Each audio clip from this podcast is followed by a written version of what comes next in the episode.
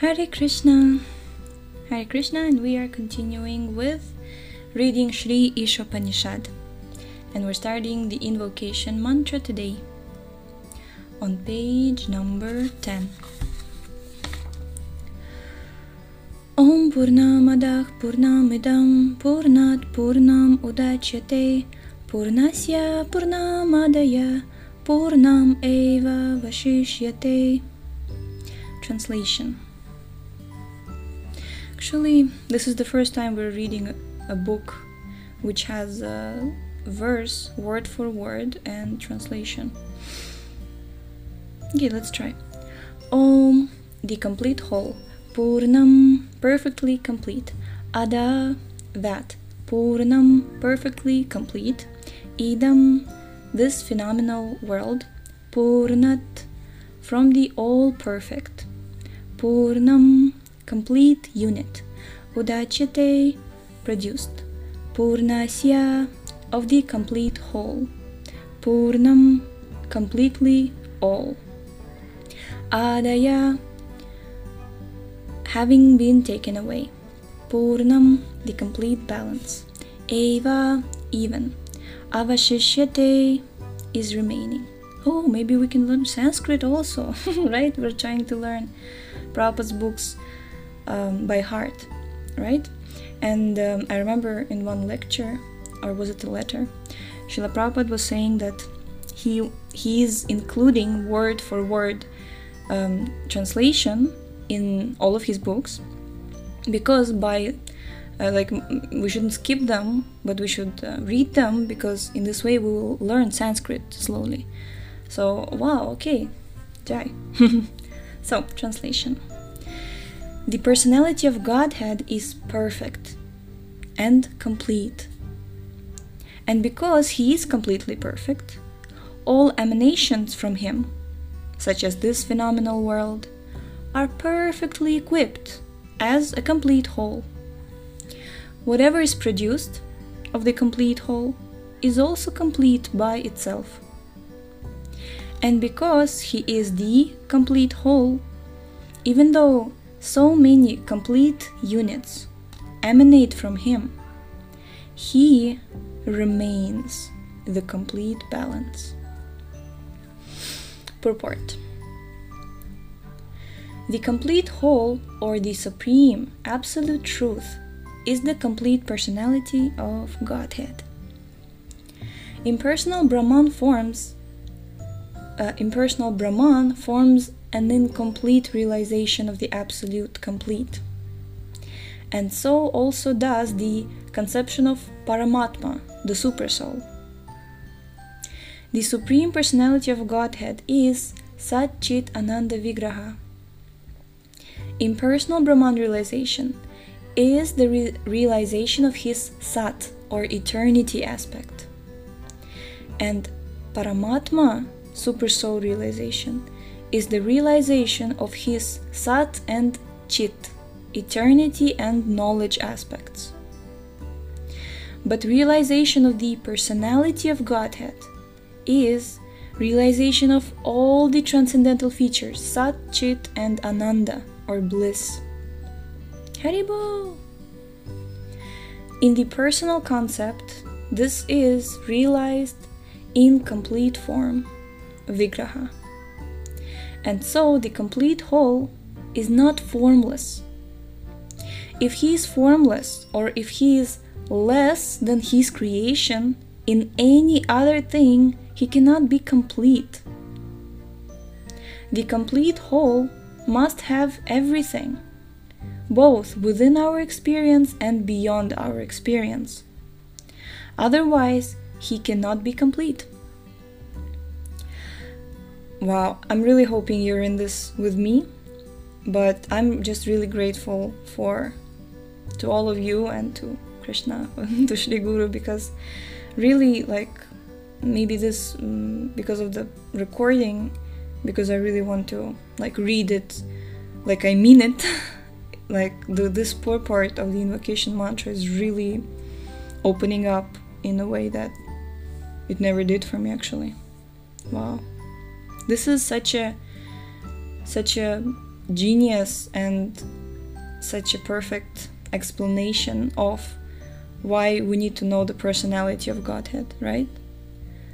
Like in terms of Satchit and Ananda, you can only realize his like bliss aspect only if you know him as a person.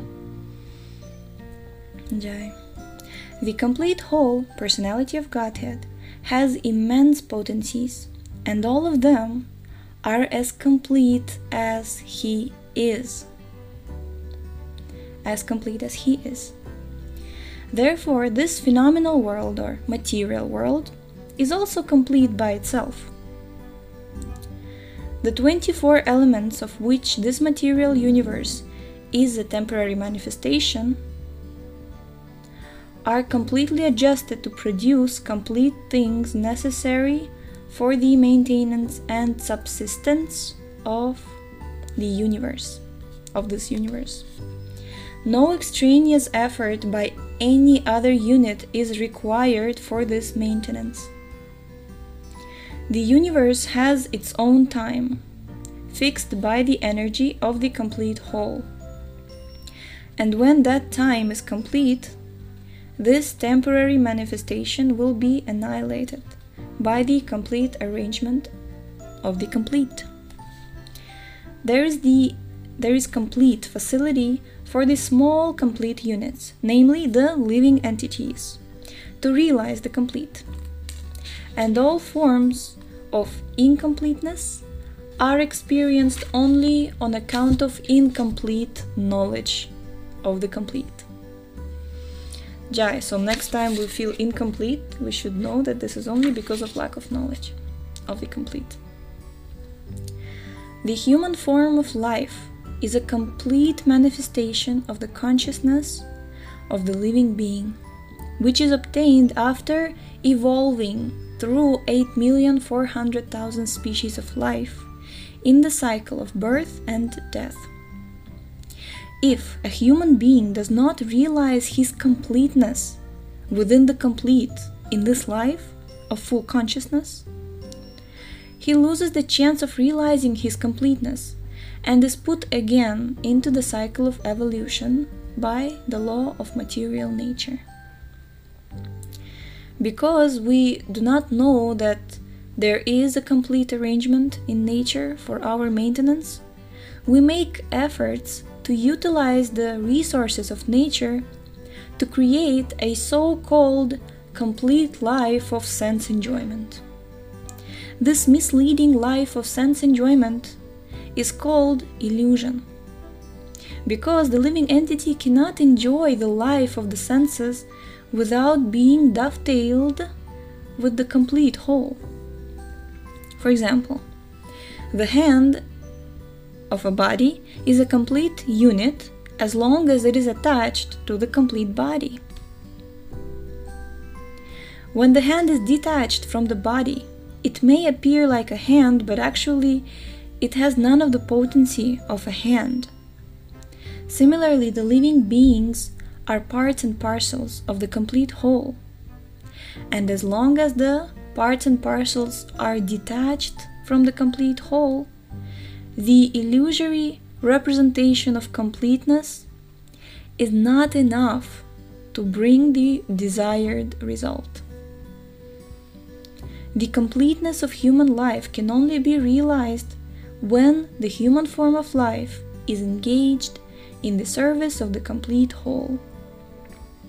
Any service in this world, whether social, political, communal, international, or even interplanetary, will remain incomplete unless and until it is dovetailed with the complete whole. And when everything is dovetailed with the complete whole, the attached parts and parcels also become complete in themselves. Haribo! So all of us are feeling incomplete unless we are dovetailed with the complete whole, right? And marketing specialists are trying to persuade us that if we buy what they have to offer, we will feel complete, but it never works out. And if it does, it doesn't last long. Okay, so mantra 1. Ishavasya idam sarvam yat kincha jagatyam jagat tena tyaktena bhunjita magridah kasya svidhanam. Word for word. Isha, by the Lord. Vasyam, controlled. Idam, this. Sarvam, all. Yat, whatever. Kim, it is. Cha, and.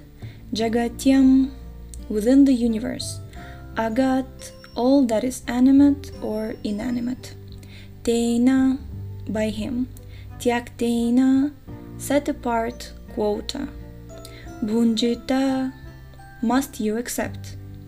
Ma, do not. Grida, make into use. Kasya svid, whom does it belong? Dhanam, things necessary. Translation. Everything animate or inanimate that is within the universe is controlled and owned by the Lord. One should therefore accept only those things necessary for himself which are set aside as his quota. And one must not accept other things, knowing well to whom they belong. Purport.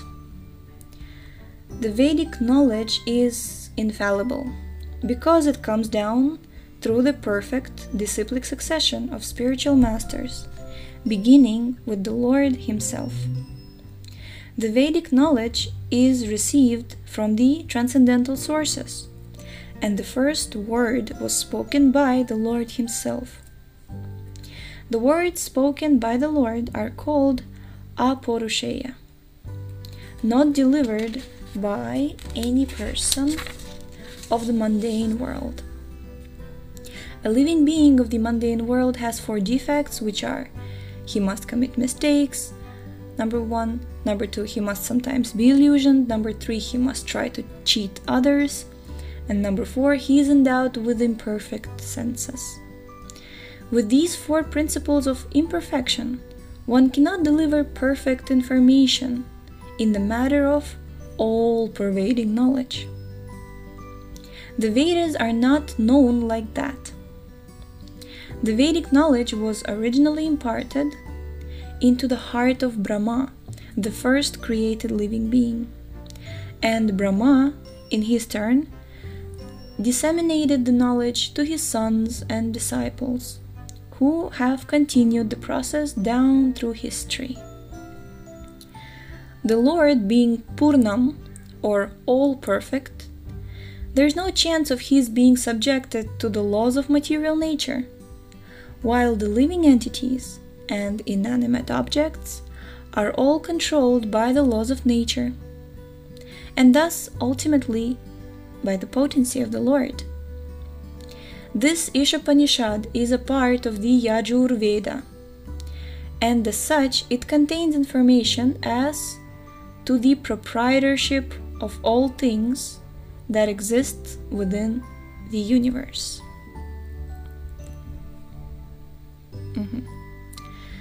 This point is confirmed by the Bhagavad Gita in the 7th chapter, where para and apara prakriti are discussed.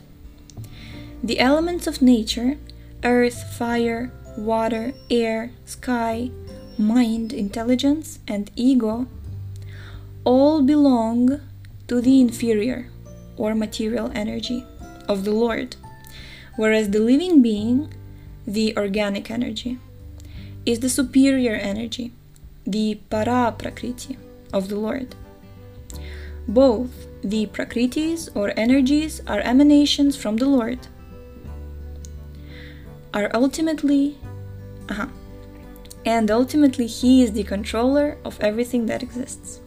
Okay, so both the prakritis or energies are emanations from the Lord, and ultimately He is the controller of everything that exists. Okay. There is nothing in the universe which does not belong either to the para or the apara prakriti, and therefore everything is under the proprietary right of the Supreme Being. I think we're going to stop here, because of course mantra 1 is going to have a substantial purport, meaning it's very deep because it contains the Ishavasya principle. Ishavasya principle meaning everything is owned and controlled by the Lord. I remember back the times back in Bhakti Shastri when we were writing essay on this mantra. Beautiful times. Okay, thank you so much for staying with us, and we shall continue tomorrow with this incredible book with purports of His Divine Grace, Śrīla Prabhupāda Ki Jai. The link to this book is in the description. I understand that maybe you would want to get back to it, so you can read, you can find websites, 2 websites where you can just read the book for free.